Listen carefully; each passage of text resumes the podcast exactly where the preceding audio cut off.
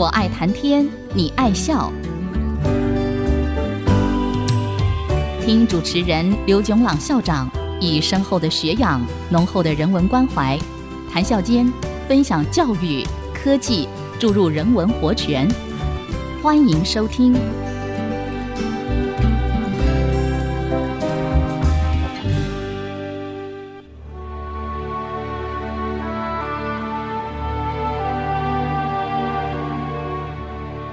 听众朋友，大家好，欢迎收听。我爱谈天，你爱笑。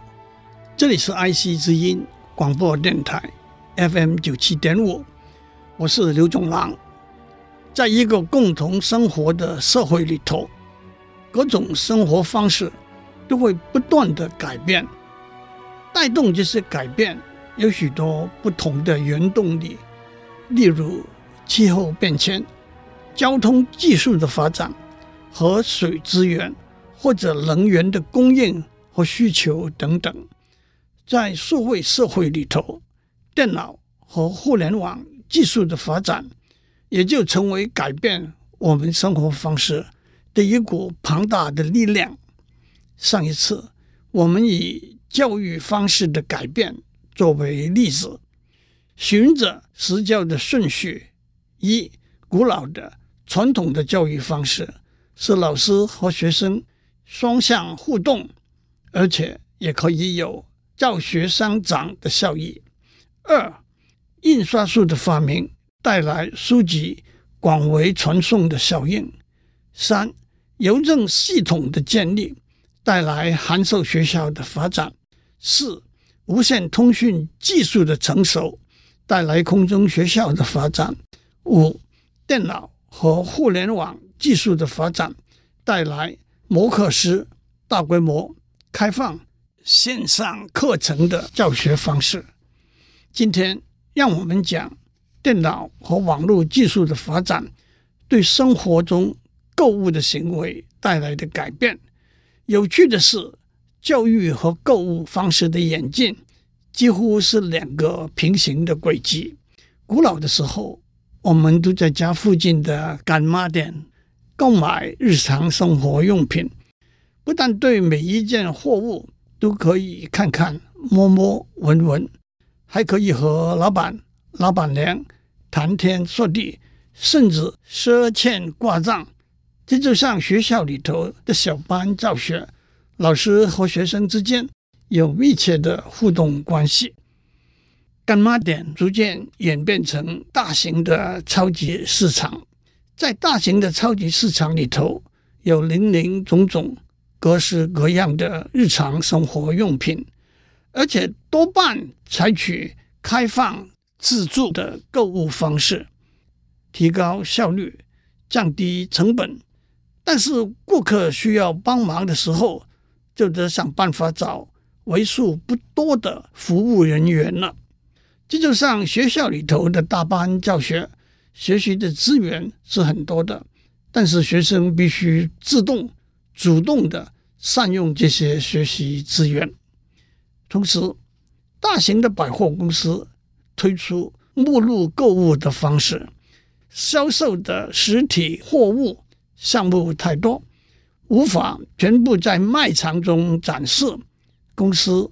就印制罗列了所有货物的目录，顾客可以在家里按照目录做选择，再经由邮件或者电话下单，货物也经由邮政服务送递到顾客家中。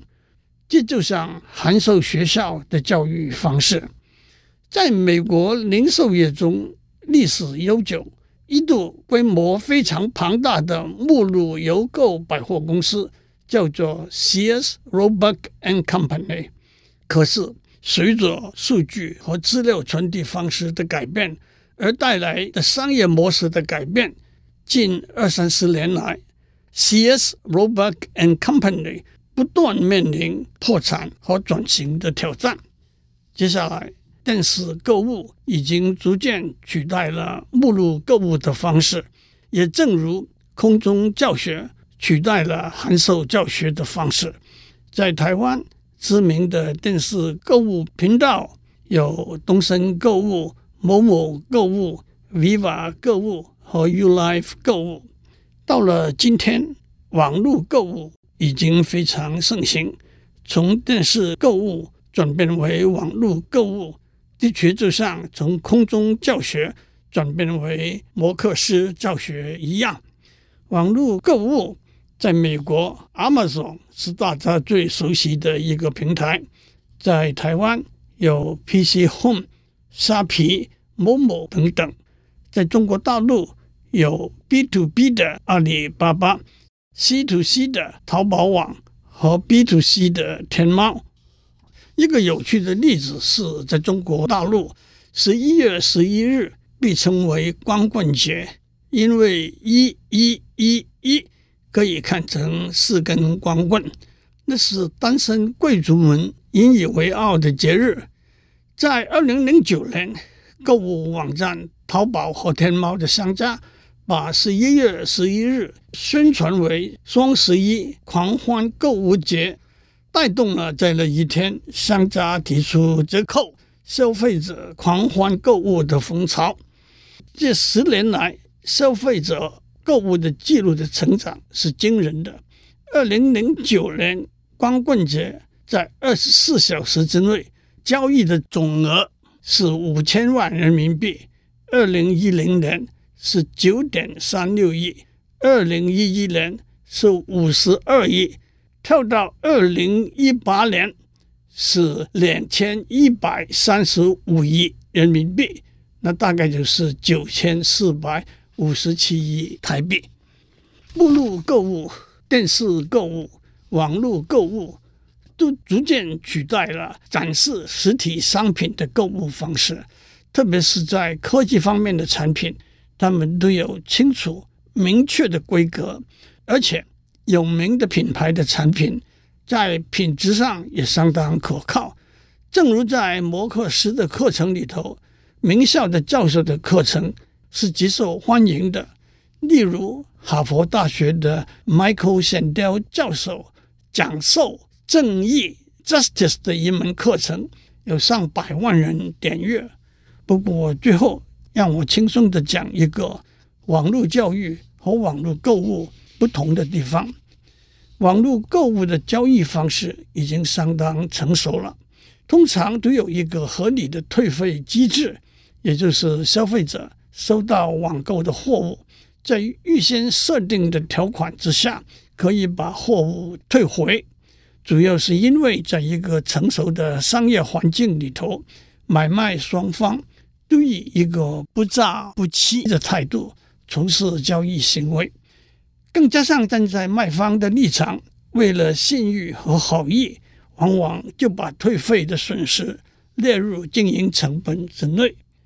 可是，在网络教育也好，倒退到老师和学生面对面的教育方式也好，倒没有退货还款的安排。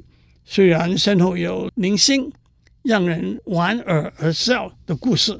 学生在毕业之后控告学校提供的教育在水平以下，以致他在职场上竞争不如别人，找不到好的工作，更带来情绪上的压力、自卑和愤怒的心态，要求学校赔款抵偿等等。在中国历史里头，倒有一个诛十族的史实。远在商朝的时候，就有逐诛的刑罚，那就是受刑人的家族被连坐处以死刑。秦朝时发展为三族、五族、七族，到了隋炀帝更扩大到九族。九族的一个说法是父族四、母族三、妻族二。不过历史上唯一一次诛十族的记载。发生在明朝，明太祖朱元璋传位给长子兴宗朱标，朱标传位给太子惠宗，他的叔父燕王朱棣发动靖难之变，夺了惠宗的天子宝座。当时惠宗底下一位大臣方孝孺不愿意拥戴朱棣为王，朱棣用诛九族来恫吓方孝孺。方孝孺说：“朱十族也奈我何？朱棣就把他的门生朋友归为第十族诛杀了。我们先休息一下，待会儿再回来。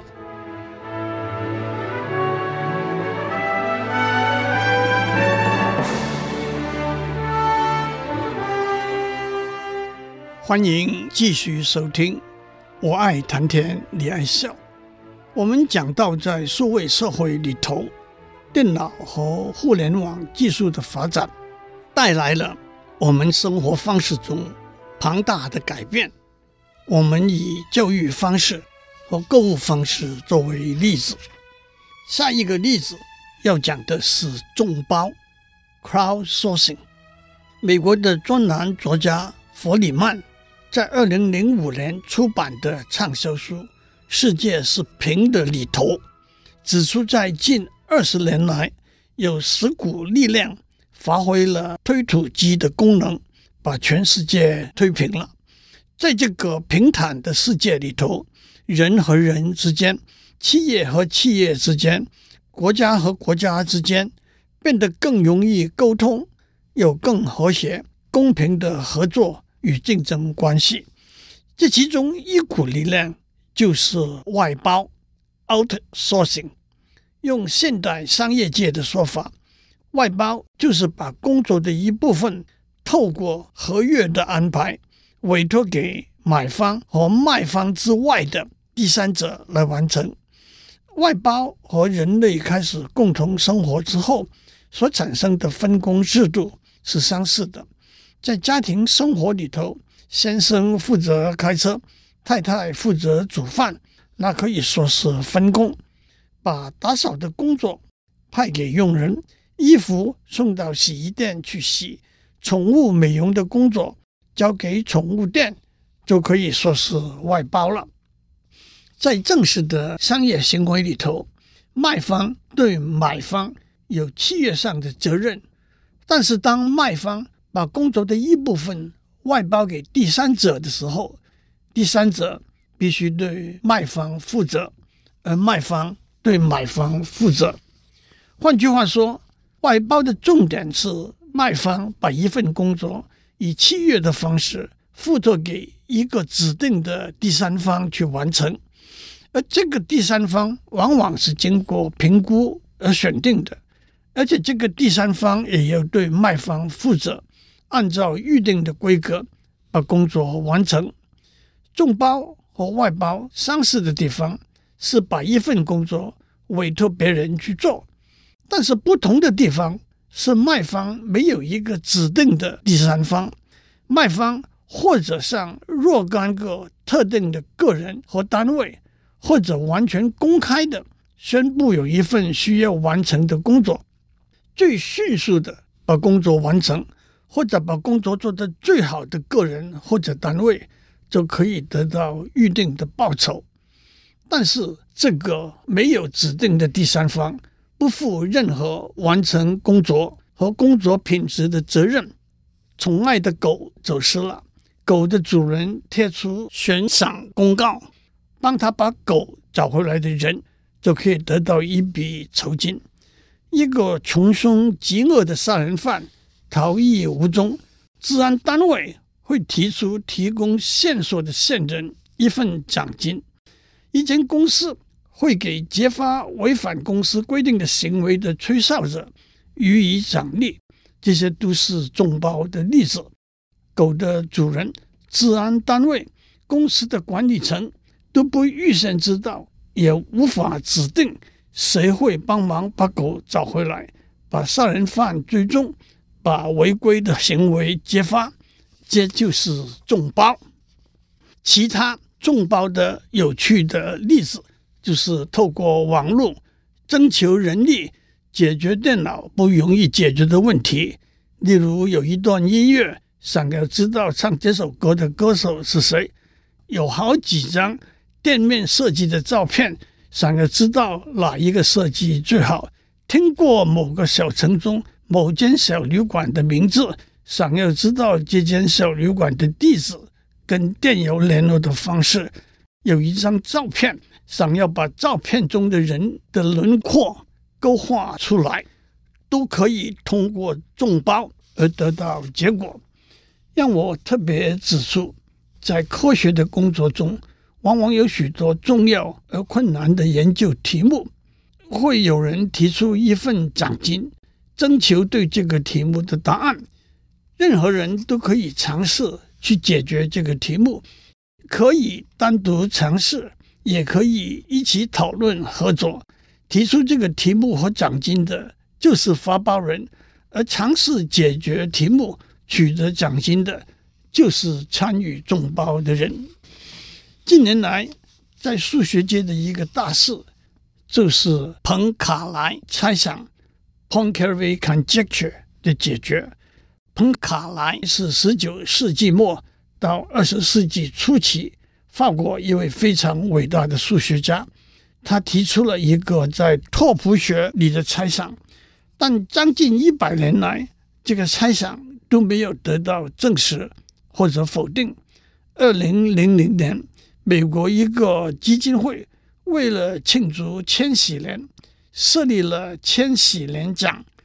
他们提出七道数学上著名的难题，只要能够正确解决其中任何一个题目，就可以获得一百万美元的奖金。庞卡莱猜想正是其中一道。终于在二零零三年，俄国数学家佩雷尔曼 p e r l m a n 在三篇论文里提出了一系列的证明，经过反复的检视，解决了庞卡莱猜想。数学界公认佩雷尔曼的证明是正确的，因此基金会要把这一百万元的奖金颁给他。可是他没有接受，他说：“假如大家都同意我的证明是正确的话，我不需要其他任何的荣誉。”我对财富和名声都没有兴趣，也不认为自己是数学界的一个英雄。还有，在比特币这个电子货币系统里头，挖矿也是众包的一个例子。下一个我要讲的例子是在商业行为中募集资金的方式。